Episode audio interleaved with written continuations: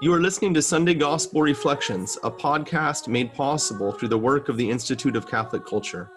I'm Father Hezekiah Carnazzo, founder and executive director of the Institute, and your host for this program.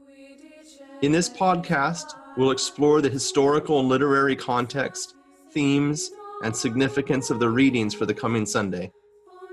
This podcast was originally recorded as a video.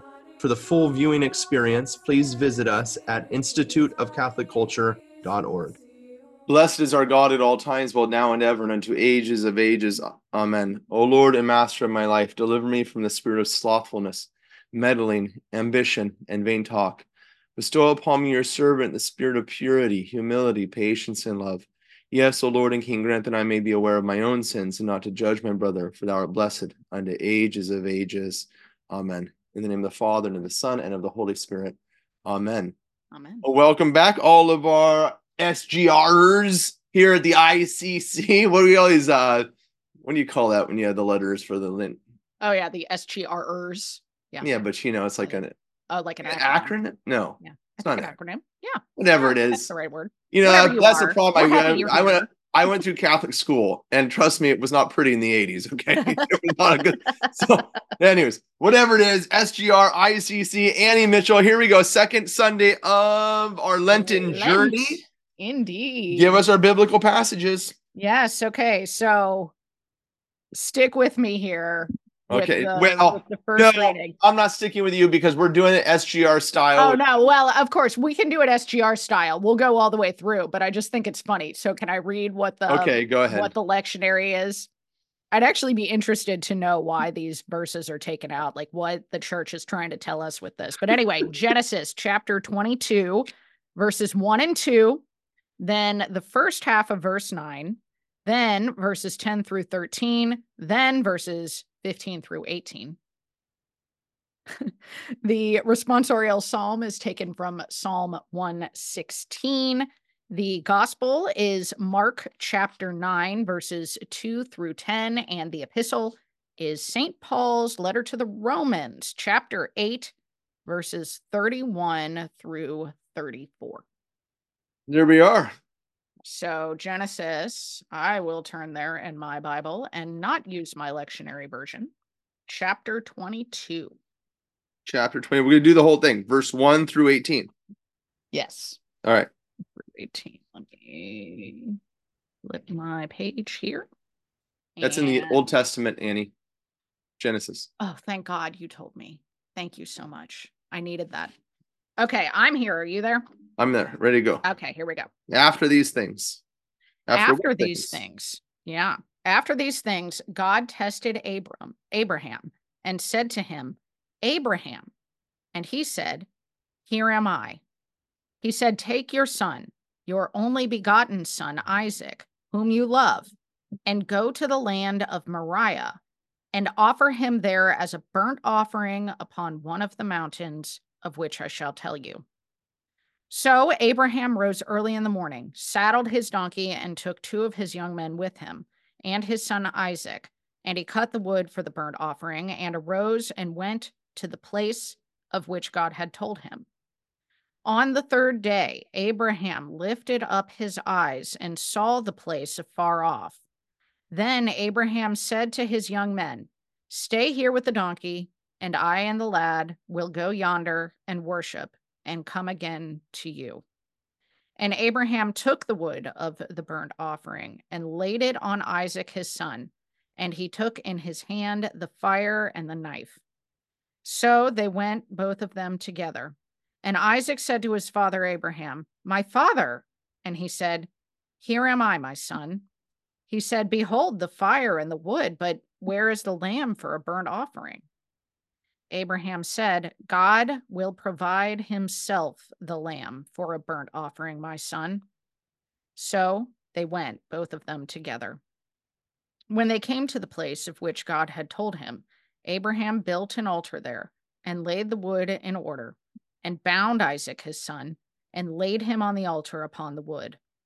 Then Abraham put forth his hand and took the knife to slay his son. But the angel of the Lord called to him from heaven and said, Abraham, Abraham. And he said, Here am I.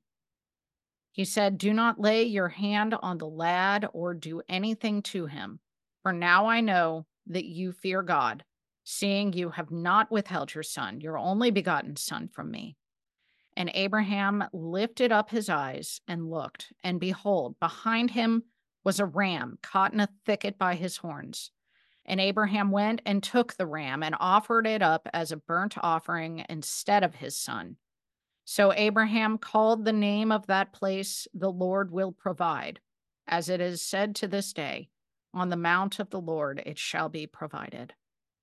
And the angel of the Lord called to Abraham a second time from heaven and said, By myself I have sworn, says the Lord, because you have done this, and you have not withheld your son, your only begotten son, I will indeed bless you and I will multiply your descendants as the stars of heaven and as the sand on which is on the seashore, and your descendants shall possess the gate of their enemies, and by your descendants shall all the nations of the earth bless themselves, because you have obeyed my voice. That is an epic It is an epic. It An is. epic, epic story. There's no possible way we can do a decent exegesis of this text. However, we're going to try, and I'm going to start by just giving you a little, well, helpful tool, and that is that I did a whole study of the life of Abraham here at the Institute of Catholic. Culture many moons ago. Oh, look a at how young you were. Two, look at how young I was. Two parts. It was actually in person. You see, okay, that was mm-hmm. old timey ICC. So that there you go. The journey of faith, a study of the life of Abraham. You can go and take a look at that if you want to spend a little bit more time than we have here today. However, there's lots to cover, so let's get into it. Yes. So I think, first of all, just to get our bearings, what was going on in the life of Abraham when God decides to test him in this way? Sure, you know we call Abraham our father in, in faith, right? Because he is one who is faith filled. He he leaves his father's home in chapter uh, chapter eleven and twelve, and uh, verse twenty seven, verse thirty one, chapter twelve, verse one. Right there's a calling of Abraham. Abraham's obedient. He goes and follows the will of the Lord. But the story of our father of faith is the story of all of us in faith, and that is that it's oftentimes a story of a lack of faith. And mm-hmm. Abraham stands certainly in that category throughout this story, in which there's he's struggling. He's struggling to trust in the Lord. And because of that struggle, he oftentimes turns to himself and his own strength, if you will, his own way to fix the problem. And that kind of culminates here in this text in chapter 22 of Genesis. And, and what is that kind of story? Well, you know that Abraham was called out of Ur of the Chaldees here in chapter 11, verse um, verse 27 and following. Mhm. Um, this is right on the heels of the story of the flood, right? So the, as far as your kind of Bible stories, right? You've got the creation account, you have the fall, then you have the flood narrative. I'm drawing with big lines. The flood narrative, and then the Abraham narrative, right? So that Right. there's kind of your your structure. But Abraham now comes in and he and he he journeys out of Ur of the Chaldees. We'll talk a little bit about that, about geography, to the Holy Land. But he gets to the Holy Land. There's a famine in the Holy Land. Look at chapter 12, verse 10. So now there was a famine. So Abraham went down to Egypt. So there's your first problem, right? And not a good thing. He's going to go down to Egypt. And remember, Genesis is being written when? Been written during the time of the Exodus. Yeah. So in the book of Genesis, to go to Egypt is not good. All right. And so Abraham's going to go to Egypt he's going to get himself in trouble. And as as um, I can't remember, it was Steve Wood or I can't remember who the, who the modern commentator said, uh, maybe it was Scott Hahn says it was easier. It's easier to get E- Israel out of Egypt than to get Egypt out of Israel. Well, when Abraham goes down to Egypt, he he he takes on the Egyptian Egypt, practices. And he ends up taking on another wife, right? A concubine named Hagar. Because why? Well, because his wife is barren, and he comes out of Egypt with with Egypt in his heart. And rather than trusting in the Lord, he trusts in his own way to fix his problems. You see in chapter, well, when it, it, you have the promise in, to Abraham in chapter 12, verse 1. Now, Abraham said, sorry, the Lord said to Abraham, Go from your country and your kindred, your father's house, to the land I will show you, and I will make of you a great nation. All right, I'm going to have some boys, right? Have a big family. But he's he's hooked up with with with Sarah, and his things aren't working, you know. And so he goes down to Egypt. He gets with this uh, concubine in chapter 15. The Lord kind of says to him, Abraham, testadora. The Testadora is Italian for uh, hard head. This my my nana used to say this to me. Testadora, you have hard head. Yes. And she so, said it to you. I'm shocked. so here we go, chapter 15. And these and, and and these things, the word of the Lord came to Abram in a vision. Fear not. Well, why is Abraham fearing? Well, because he's like, ah, ah this is gonna be a great nation. I got no action going on. Fear not, I'm the shield your reward. But Abraham said, Oh Lord, but thou will give me if I continue childless, and the heir of my house is Eliezer uh, Damascus, for God's sake, a Syrian. And and it, because well, why Damascus? Because because from Ur the Chaldees they journeyed up along the Fertile Crescent and they came down through Syria, so through Oh, Damascus, okay, right? So he picks up this this slave, and Abraham said, uh, "Behold, thou hast given me no offspring, and a slave born in my house be my heir." And behold, the word of the Lord came and said, "This man shall not be your heir." Your own son shall be your heir. And here's the problem is that Abraham does not trust in the Lord. Is all going to come to culmination chapter 22, right? So it says, and now verse 5 and he brought him outside and said, Look toward the heavens, number the stars if you're able to number them. Then he said, So shall your descendants be. But look at verse 12, verse 12. As the sun was going down, a deep sleep fell on Abram. So the Lord says, Abraham, you're you you're gonna have you're gonna have a lot of children. You want to know how many you're going to have? Go walk outside and go look up at the stars. So Abraham walks outside and he looks up. What time of the day is it? Middle of the day. It's the middle. It's the sun's out. So he's like, I don't know, Lord. So he's got to trust totally on the word of God, right? He can't see with his own eyes. He has no evidence for himself. And this is the struggle with Abraham. He's going to continually go back to his own strength, right? Instead of trusting in the Lord, gets himself into trouble. And then now he's you got chapter 16, the story of of Hagar, and then Abram's going to send him send them away from the camp, right? In chapter 21, chapter 21, verse 14. So Abraham rose early in the morning, took bread and a skin of water, and gave it to Hagar, putting it on her shoulders along with the child, and sent her away. Right, well, send her away. Well, I mean, eh, you're gonna send this woman with a child with a, like a piece of bread and a thing of water. This is certain death. Abraham is is saying, now that I have my son gone, right? No. And so look at verse 15. When the water and the skin was gone, she cast the child under one of the bushes. Then she went and sat down against it on a way off about the distance of, of a bow shot, for she said, Let me not look upon the death of the child. And and this is Abraham. From this point on, Abraham doesn't know what happens with Hagar and and uh, Ishmael. And look at chapter 22, verse 1 now. This is the chapter we're in. After these things, God tested Abraham and said, Abraham, he said, Here I am. He said, Take your son, your only son. Because now Abraham thinks Ishmael's dead. Wow. Right? And and now God's gonna say, All right, Now. man. He's your only son. Now, what are you gonna do? Are you gonna listen to me finally or not gonna listen to me? And this is the kind of background to what's going on here in chapter 22. Wow. That's now that, that's one background. There's another background, which is a geography background, which we have to get into, but you have other questions. Well, no, that was going to be my next. Well, I was going to ask why Abraham needed to be put to the test, but you just answered that question. So my next question was going to be where is this happening? Yes. so- So look at verse two. Take your son, your only son, whom you love, and go to the land of Moriah and offer him there as a burnt offering. Okay. So what is the land of Moriah is the area of Jerusalem. Okay. It's another name for for that region. And you can see this a little bit clearer up here as the story ends in verse 14.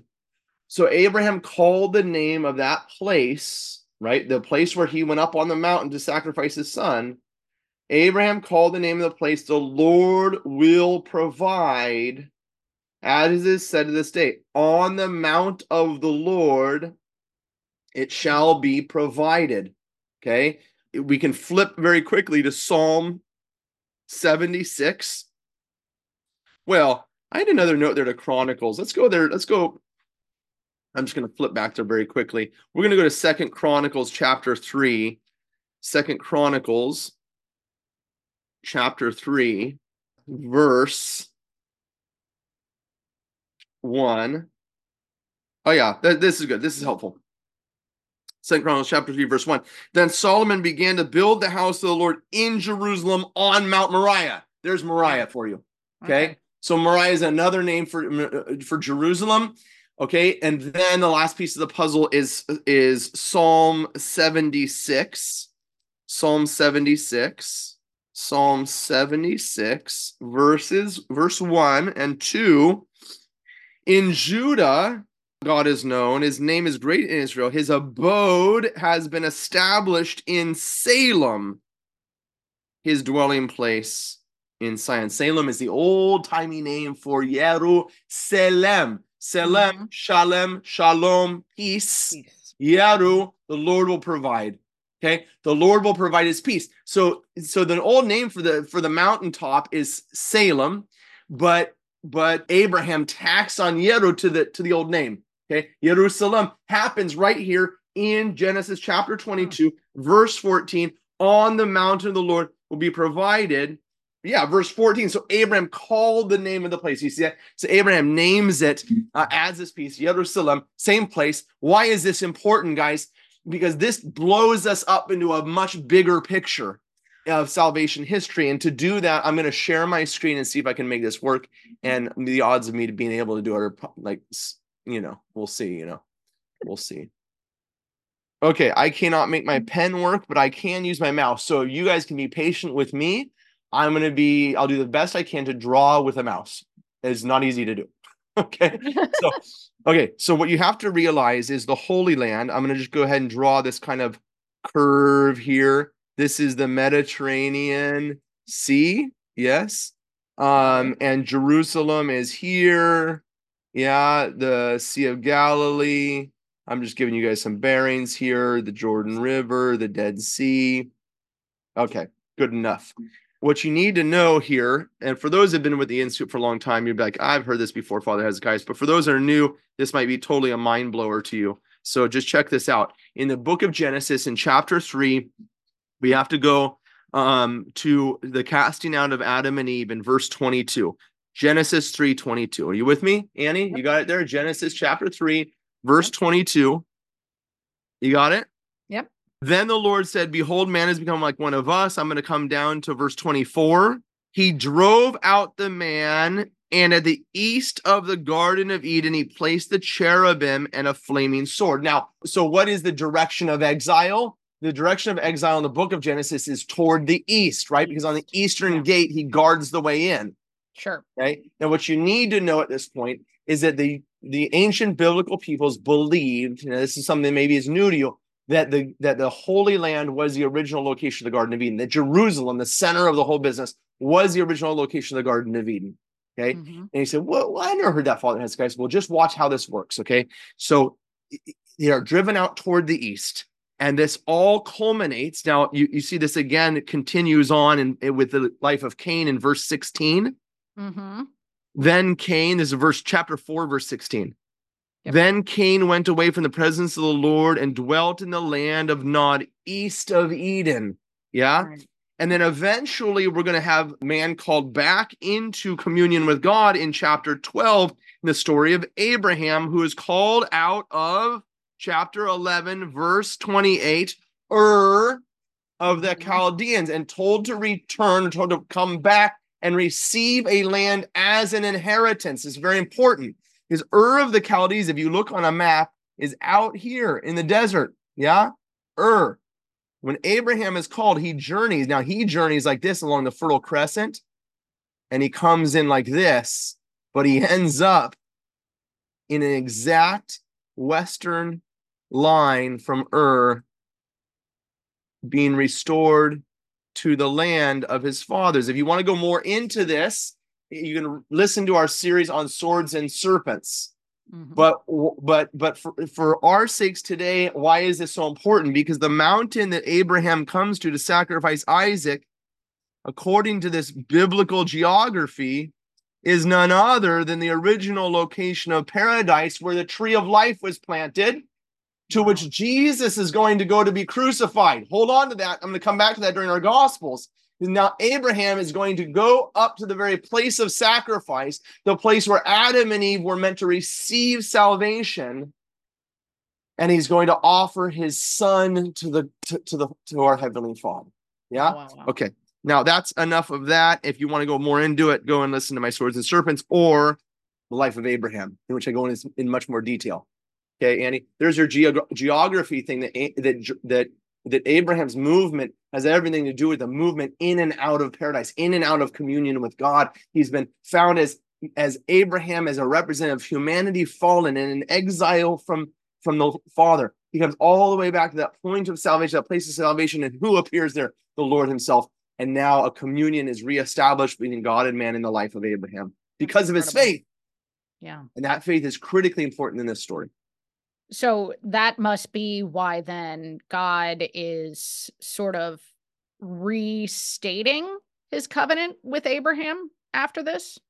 Like But- all of that, like loss of faith with Ishmael and all of that that you were talking about earlier. No, exactly. This is an opportunity for Abraham to be restored to what he should have received in Genesis chapter 12 if he had been faithful to the Lord. Now he has to trust in God. And this mm. trust in God is so powerful in this moment, not only because, and now we have, of course, we have our, our Renaissance pictures of Abraham with the, with the knife coming down, right? And the angel holding the arm back and so forth, like that. But there's a wrinkle here in the text, which is so beautiful that um it's it's it's this is a mind blower i got to give it to you now and and and and that comes to us in genesis chapter 22 verse 5 verse 5 chapter 22 verse 5 which is unfortunately one of the verses that skipped in our lectionary skip around but it's critically important to this text look at verse 5 then abraham said to his young men as his servants right stay here. That's at the base of the mountain, right? It's down, I don't know where he's at. Maybe he's near Jericho or where before they're going to climb the mountain, right? Or just on the edges, maybe down in the Kidron Valley, just before he's going to go up to the top of the mountain. Okay. Uh, stay here with the with the ass, and I and the lad will go yonder and worship and come again to you. Yeah. I was going to ask about that. Wait, who's going to come again to them? Abraham and the lad. Yeah. Now, listen to what St. Ephraim says about this text. In two things, then, Abraham was victorious that he killed his son, although he did not kill him, and that he believed that after Isaac died, he would be raised up again and would go back down with him. And Abraham was firmly convinced that he who said, Though Isaac shall, through Isaac shall your descendants be named, was not lying. Abraham believed in the resurrection. Abraham believed that his son would rise from the dead. It's right there in the verse, okay? We, I and the lad will come back down to you, and that's how St. Ephraim, you gotta love St. Ephraim. That's beautiful, right? Wow. And so now the son takes on, and now verse six. Then we go to the next verse now, verse six. And Abraham took the wood of the burnt offering and laid it on Isaac, his son. So now you have Abraham's son carrying the wood Wood. upon which he will be sacrificed. Yes, does this remind you of anything, Christians? Up to the very mountain to which Jesus willingly goes to be sacrificed, to offer his sacrifice. So now Abraham and Isaac, the whole story becomes a prefigurement of the cross, a prefigurement of the sacrifice of Christ. Wow. I mean, can we talk about Isaac for a second here? Yeah. I mean, wow. The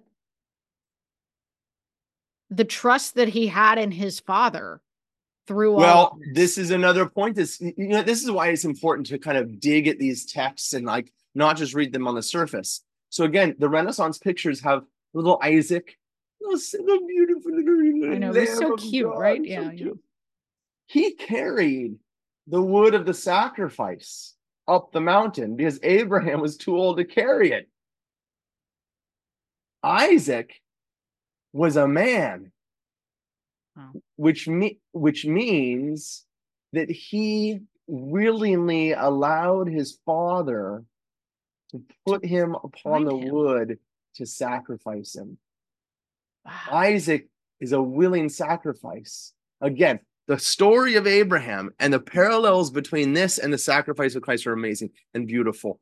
Um, and, and again, I just point you if you want to go back and study that uh, in more in depth, the journey of, of faith, a study of the life of Abraham. That's incredible. Um, okay, so I mean, obvious connections to the crucifixion. Um, Yes, but what about the fact? So the we got we got to talk about we got to talk about what actually happened here when when the when when when the his hand is stayed right he doesn't Oh, yeah. actually he doesn't actually because notice what happens abraham's been saying all along that god's going to provide the lamb for the sacrifice but notice notice what what actually happens here verse uh 13 and Abraham lifted up his eyes and looked, and behold, behind him was a ram caught in a thicket by his thorn, his horns. And Abraham went and took the ram and offered it as a burnt offering instead of his son. So Abraham called the name of the place, the Lord will provide. So why? Because because the a lamb was supposed to be sacrificed upon this mountain. Yeah. And Abraham prophesies that the Lord will do it. And notice, even after this happens, he knows he has sacrificed a ram, not a lamb. And he says, God will on this mountain provide the lamb. This becomes um uh, inspiration to God's people that that God will indeed provide a lamb. When John the Baptist is saying, Behold the Lamb of God, when the idea, this whole we kind of carry baggage with us about Jesus is the Lamb of God, Jesus, the Lamb of God. The Jews looked forward. This is one of the prophecies. They looked forward to God Himself providing the sacrifice that would restore the covenant between God and man. St. Ephraim again takes us to a whole nother level. Okay. He's um and and I have to couple, I have the quote here um that I want to share with you, but I have to couple it with uh, another quote from St. Ephraim, which I don't have in front of me, but I from memory. He says that the tree of life, which was in the center of the garden, was greatly saddened when it saw Adam stolen away from him, right? It from it, yeah. So that exiled from it, and it in its sadness, it sh- it it it withered down. It sh- it, it um whatever you want to call it, okay, down into the into the ground and and disappeared, only to burst forth again on Golgotha. But now we can now we can tie this into this other insight from Saint Ephraim. Listen, he says. At this moment, the mountain of Moriah split or spit out the tree, and the tree spit out the ram. And in the in the ram that hung in the tree, so the so the ram comes bursting out like a piece of fruit upon the tree and hangs from its horns upon the tree, hanging upon the tree on the place where the tree of, of, of life was planted.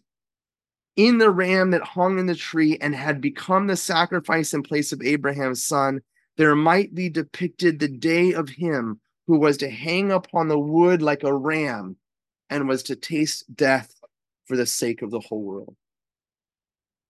Dang, Nice.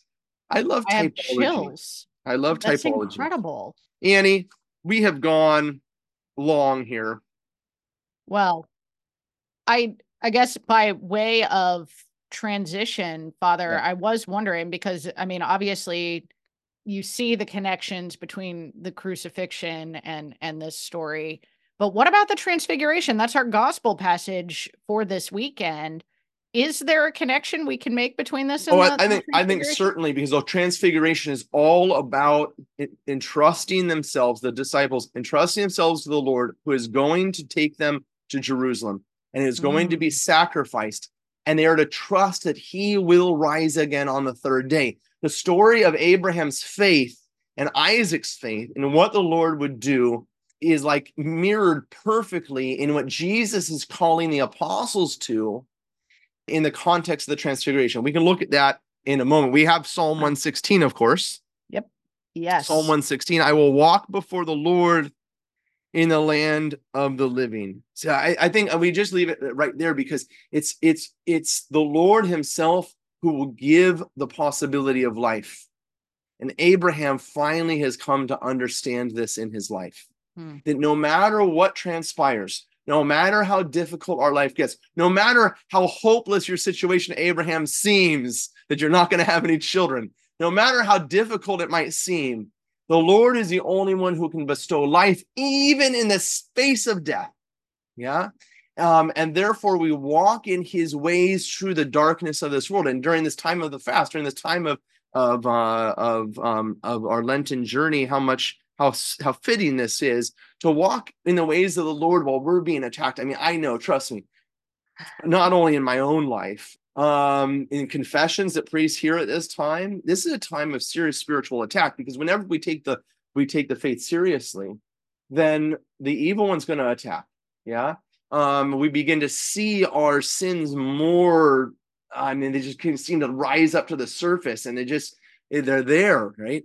In all of these difficulties and all the hopelessness and the dead end of our sinful life uh, we're called not to realize our own perfection, but to realize our own imperfection and then to trust in the only one who can give us the possibility of life, to walk in the ways of the Lord instead of the ways that we have made for ourselves, the ways of Hagar and Ishmael, right? But trusting in the Lord. And, and, and we and like Abraham looking up in the sky in the middle of the day, we we ourselves can't see, but we hear the word of the Lord and we walk in his ways. And and that that is the the, the total context of the of the story of the transfiguration Yeah. Well, I was just before we move to that, I'm just Yeah. so struck by in the the first verses of the responsorial psalm. It says, "Precious in the eyes of the Lord is the death of His faithful ones," which sounds so jarring at first. Like, oh yeah, He's Hmm. going to rejoice in our death, but when you think about it the way that you just put it, like death to self, Yeah. obviously This that's is going to be precious. yeah so there's there's you can die in your body there's different ways of dying right, A- Right. uh, adam and eve died in their heart their love for god died right Mhm. um but there's also now with the with this with the coming of christ a new way in which we die a a way in which we say we realize our our past life which isn't life at all it's mortal life it's death life it's Mhm. life which is known by that one characteristic and that is it ends in death right Right. um, we realize that it is not life giving. And then, having died to ourselves, we entrust ourselves totally to Him, Mhm. totally to the one who gives us life. And this is this is a spiritual death, which leads us to the life of the resurrection. Yeah, baptism. Yeah, is no longer I who live, but Christ who lives in me. Saint Paul says. Incredible. Mark Okay. chapter nine. Mark chapter 9. We're starting with verse 2 here. Let me know when you're there, Father. Matthew, Mark, chapter nine. New Testament Catholics. Okay, verse two. Go ahead. Let's start with verse one. We're gonna read verse one through ten. Okay. Here we go. And he said to them, Truly I say to you, there are some standing here who will not taste death before they see the kingdom of God come with power. And after six days, Jesus took with him Peter and James and John and led them up a high mountain apart by themselves. And he was transfigured before them and his garments became glistening, intensely white, as no fuller on earth could bleach them. And there appeared to them Elijah with Moses, and they were talking to Jesus. And Peter said to Jesus, Master, it is well that we are here. Let us make three booths one for you, and one for Moses, and one for Elijah. For he did not know what to say, for they were exceedingly afraid and a cloud overshadowed them. And a voice came out of the cloud This is my beloved Son. Listen to him. And suddenly, looking around, they no longer saw anyone with them but Jesus only.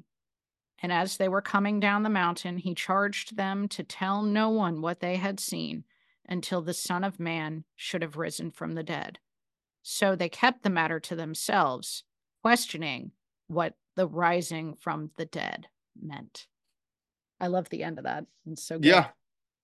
Okay, so let's get our context first. What was happening here in Mark, and do we get any further context if we triangulate with uh with, with you do you and do annie but but we were in luke last last cycle in which we actually covered the transfiguration in detail here with sgr so i don't i, I think we can just we just stick with with mark um because because besides we're our I went, I told you Abraham's impossible. I mean, we can go on and on. So, so sorry, Jesus, Lord, you got shortcut a little bit your SGR, but but I hope we co- covered some stuff in Abraham that was helpful to understand this text. But for us, we realize that the transfiguration is bookended by two kind of declarations, proclamations of the Lord. The first being in chapter 8, verse 29. And he asked them, But who do you say that I am? And Peter answered him, You are the Christ. And he charged them to tell no one about him. And he began to teach them that the Son of Man must suffer many things and be rejected by the elders, the chief priests, and the scribes, and be killed. And after three days, rise again. All right. And then Mm. I'm in chapter 9, verse. Sorry, that was chapter 8. Did I say that? Chapter 8, verse 31. And it's okay. Yeah. Cha- so chapter 9, verse 31. Look at that 31 and 31. Is that's convenient. For he was teaching his disciples, saying, The Son of Man will be delivered in the hands of men, and they will kill him. And when he is killed after three days, he will rise. So there you go. There's your book. Your book ends this whole thing. The transfiguration is all about revealing to the disciples what is about to happen, much like Abraham reveals in that, what is it, verse five and six and fall and seven reveals his faith in the resurrection. Yeah. Jesus is about to go to Jerusalem and he's and he's telling his disciples, his apostles, his closest friends, they've got to trust in him. They have to trust in his word. But because they struggle to trust in his word, much like Abraham coming up and coming out of the tent and looking in, in the in the sun, right? It's like the sun is Jesus now, right? And he's and he's saying, listen to me. And and notice the father's words here in chapter what is it? Nine. Yeah, chapter 9 verse 7. And a cloud overshadowed them and a voice came out, "This is my beloved son. Look at him." Right? No, it doesn't say look at him even though he's he's he's dazzling white. He's he's listen to him. Mm. right? He's got to trust, they've got to trust in the word of the Lord, like Abraham was supposed to have trusted in the word of the Lord in Genesis chapter 12 and didn't in chapter 12 and following, right, with Hagar. So now the apostles are called, given this opportunity to trust in the Lord for what is going to happen is going to look, it's going to look impossible. How is it possible? I'm going to go up to the top of the mountain and my son and sacrifice my son and then uh, we're going to return to you. How is that possible? It's not possible! Except by the ways of the lord. And jesus is calling his disciples and all of us to the same this same reality the same thing. How is it possible that i'm going to give up all of my life? How is it possible to set aside all these things which i have built up to be my empire my who I am, all the things I love in life. How is it possible I set all these things aside that have become life to me? And I'm going to somehow find life in something that I can't even see. How is it possible that total self denial, that losing my life could possibly be the source of finding it? And the only way to do that is to entrust ourselves totally to the Lord who can see what I cannot see on my own. Listen to Him, walk with Him, trust in Him, and He will lead you to a place you cannot see, in which your generations will be like the stars of the sky that are uncountable, that you cannot see now, no possible way. Yeah. So the story of Abraham becomes this beautiful image for us uh, in our spiritual life to, to the story of transformation, but the story of us during Lent. Yeah, it's really cool. And, um, and then uh, can I can I then add to that, Annie, that that not only the transfiguration is turning point in the gospel, right? All of the gospel, and you can do this in the gospel Mark very easily. you just, I mean, we're skipping ahead, right? Right now because it's Lent. We're going to have to go back in our study. We're going to go back to chapters two and three and four and all that. But basically, the Gospel of Mark from chapter one through chapter nine, that's that's Jesus's ministry.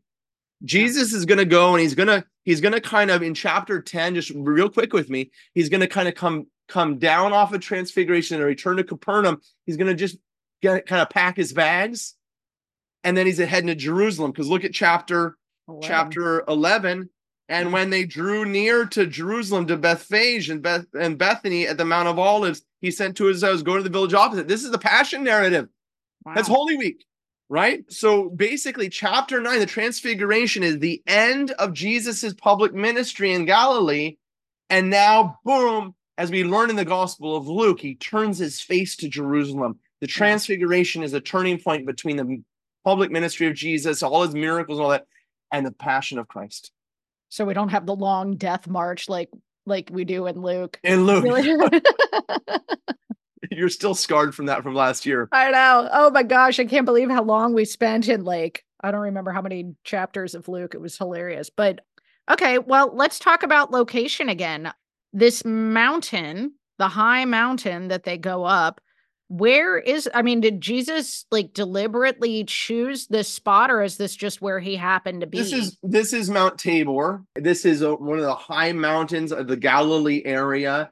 Uh, we'll pull up the map here, and you can see uh, the Sea of Galilee, the west western what, the west coast of the Sea of Galilee, where Capernaum is, and all that.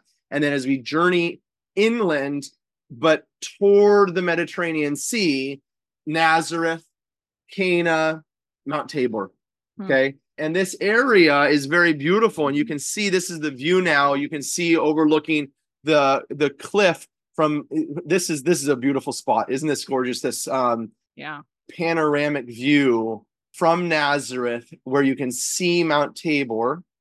From this is the spot where Jesus was going to be thrown off the cliff in, in Luke chapter 4 when they got mad at him. Mhm. Okay, but now you can see Mount Tabor rising up in the Jezreel Valley and this whole area. Now, this is the view from Mount Tabor over the Jezreel Valley. Now, this is the key. This is the most important one. Why? Because this floor valley is where all the, the great battles of salvation history took place. And Jesus goes up on Mount Tabor intentionally to this spot because it's following upon Genesis, uh, sorry, Mark chapter 8, verse 27 and following, which I read verse 29, when Peter says, Jesus says, Who do we say men say I am? And Jesus says, You are the Christ. You're the Messiah, which is which is treason, right? I mean, he says this publicly, he's going to get killed by the Romans. So Peter goes all the way here. And now Jesus responds to him by taking him up on this mountain from which you can see the place where the Romans marched and the and the, and the Egyptians marched and the Persians marched and the Greeks marched right through the Jezreel Valley here. This is the place where in the book of Judges you can go back and read. I'll give you the passage. I'm not going to read it for you. You need have to turn there. Just make a mark uh, to uh, to Judges chapter four and five um, one of the great victories of, of God's people over his over the enemies of the Lord. You can go back and read that. But but my point is that he goes up there to, to reveal to his closest disciples that he is indeed the Messiah. He is indeed the king. And he's indeed going to be victorious in the bloody battle which is ahead of them. And so he Mm. trans he's transfigured in front of them to strengthen them for what is coming. Because when they come down from this mountain, when they when they go into the Jezreel Valley, if you will, like the Jezreel Valley standing as more than the Jezreel Valley, right? It's the Sure. valley of this world. And he comes down from there, the battle is going to be bloody. And he is going to go to the cross. And he is going to be victorious over his enemies. Wow. Wow, wow, wow. What a what what what's the significance of Moses and Elijah? Oh, this is yeah, this is um um you get this. Okay, I was in the book of Judges. Now I got to go back to Mark chapter chapter 9 notice in verse 4 and the chapter 9 verse 4 mark chapter 9 verse 4 and there appeared to them elijah with moses and they were talking to jesus and peter said to them masters well that we are here okay now mark skips this little this a little point that luke picks up so let's go ahead and go over to luke luke chapter 9 you'll see that the story of the transfiguration in verses 28 and following but here we're given a detail in verse 30 Behold, two men talked with him, Moses and Elijah, who appeared in glory and spoke of his Exodus. departure, or in the Greek word is actually exodus, his, his exodus, his going out, right? And what is Jesus's exodus? Is his passing over from death to life, right? Is, is Jesus going to undergo his own Passover? Well, both Moses and Elijah, many commentators, even in the church fathers, will say, that Moses and Elijah appear as witnesses of the law and the prophets, right? Moses representing the law, Elijah representing the prophets. And that's fine, that's good, yes. But there's something more here, and that is both Moses and Elijah experienced their own exodus, right? Moses, obviously, going out of Egypt to, to Mount Sinai and eventually to the promised land, although he dies short of it. But nevertheless, okay. And Elijah himself leaving the promised land, crossing through the Jordan River and ascending into heaven in the fiery chariot, right? Oh, wow. Um, and uh, and so they both have their own exodus in which they leave the land of sin, right? The holy land for Elijah becomes a land of sin because they've they've gone completely bonkers with uh with um with uh Ahab and um Jezebel and all these guys and the and the false prophets. So so Eli- uh, Elijah performs his own exodus, and as the father say, was baptized in the Jordan, prepared. He goes, I call it a reverse baptism. He goes through the Jordan River backwards, right, leaving the promised land, and then is taken up into heaven. Moses himself doing it the other way, right? Mhm. Jesus himself is now going to fulfill all of this by going to Jerusalem and not just passing through the Jordan River, but passing through death and coming to life in the resurrection. And so they both have this experience of Exodus. There's one other reason, there's one other aspect, and that is that, that the Jews believed that when the Messiah came, that both Moses and Elijah would appear. Why? Because both Moses and Elijah were taken into heaven bodily. All Now, you say, what are you talking about, Father Hezekiah? It's ta- would talk- it's taken into well, Elijah, yes. So Elijah's swept swept up into heaven bodily, right? In the fiery chariot. So there, they there was this idea that Elijah would return before the great day of the Lord. You pick this up in the prophet Malachi. I'm just turning there very quickly to give you your reference. Mm-hmm. Malachi chapter 4, verse 5 in the RSV. If you're in the New American, it's chapter 3, verse 19. Okay. Hmm. Behold, I will send Elijah the prophet before the great and terrible day of the Lord. So now we know from the gospels that that John the Baptist fulfills this expectation of Elijah. Nevertheless, they expected Elijah to return. Well, Moses, in a similar way, there is an intertestamental text called the Assumption of Moses. What do you mean the Assumption of Moses? Moses down, died on Mount Nebo. Yeah, but when he died, there was an oral tradition which is handed on from the Jews to the time of Christ um, that's picked up in the epistle of Jude. So if you want to turn with me to the last epistle just before the book of Revelation, and we see in Jude verse 8, it's only one chapter, verse 8. And in like manner, these men, are you with me, Jude? You got Yep. it there? Verse Yeah, 8.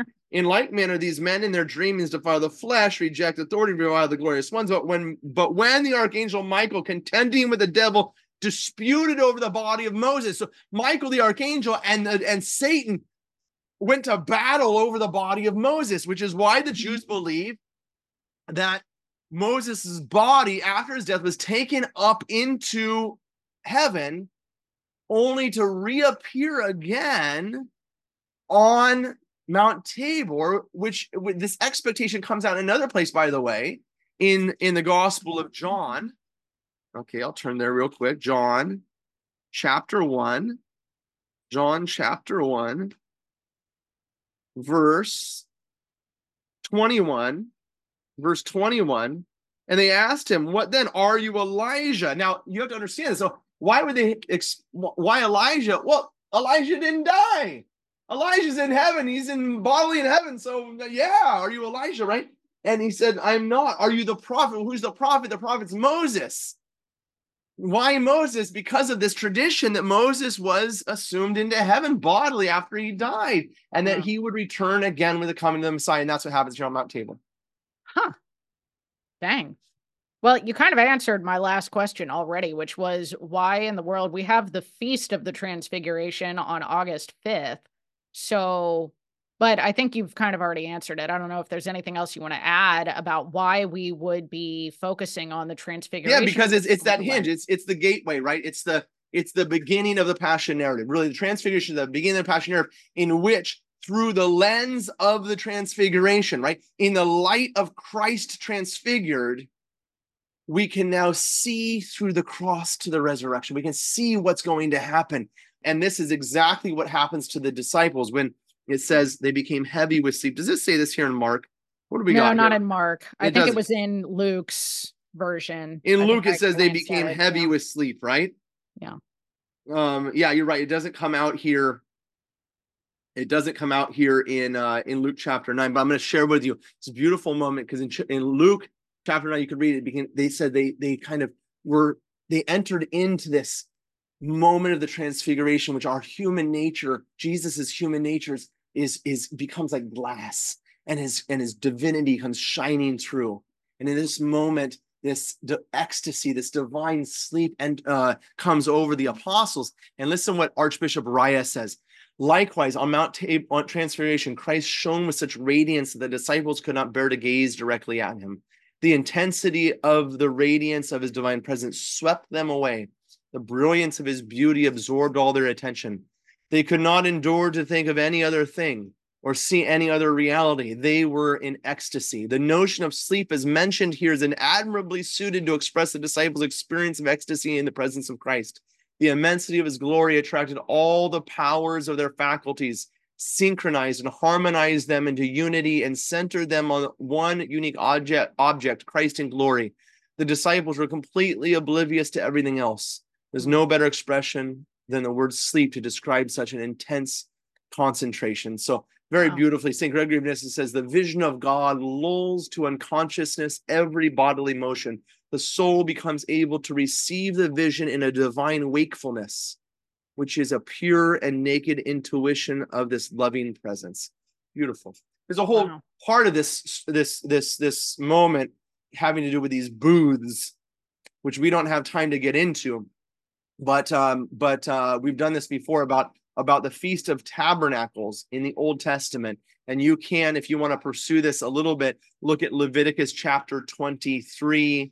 You could also listen to uh, a great talk, actually, to listen to, not because I gave it. It was an interesting uh, subject matter. And that is uh, a talk I did a number of years ago on the Jubilee year. Mhm. And uh, it's called Jubilee of Mercy Finding Freedom from Spiritual Bondage. Not a bad topic for our Lenten journey.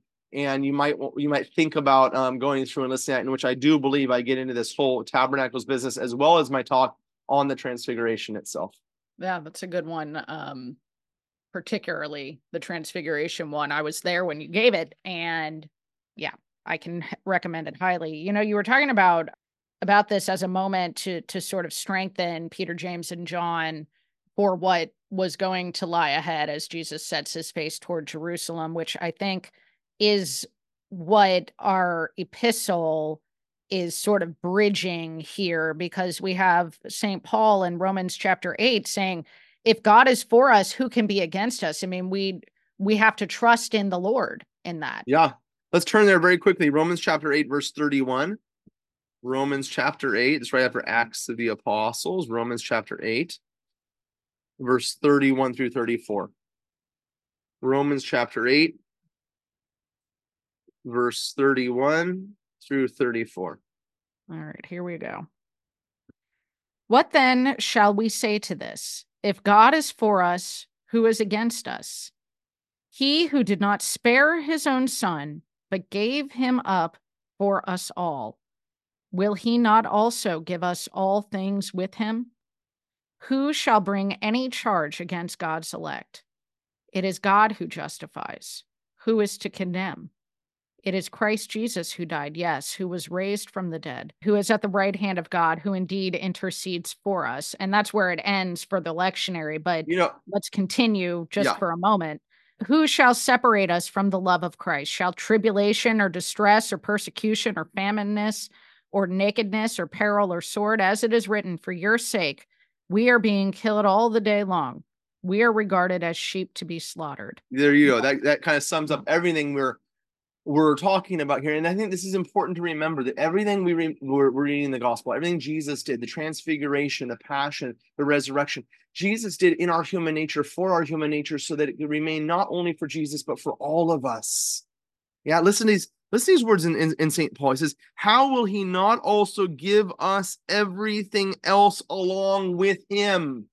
In other words, what Jesus receives, what Jesus experiences, what Jesus does, he does in our human nature for our human nature so that we who are baptized baptized into him might live out this reality. And this is what our lenten journey is all about. It's our opportunity to walk with Jesus to the cross. It's our opportunity to die to our old selves that we might rise again with him. As i said before no one will rise from the dead who has not first died with Christ unless we come to to good friday unless we come to the cross of Christ and can embrace that cross until we can say it is no longer I who live, but it is Christ who lives in me. Then and only then will we open our eyes to the brilliant light of the resurrection. And it will be a day not only in which we celebrate Jesus' resurrection, but our resurrection from the dead also. To Christ our God be glory, both now and ever, and into ages of ages. Amen. Thank you for joining us for the Institute of Catholic Culture's Sunday Gospel Reflections podcast. The Institute of Catholic Culture is an adult catechetical organization dedicated to the re evangelization of our society through educational and cultural programs offered to the public at no charge. I invite you to explore all we have to offer, including over 900 hours of on demand catechetical opportunities, and sign up for our upcoming events by visiting instituteofcatholicculture.org.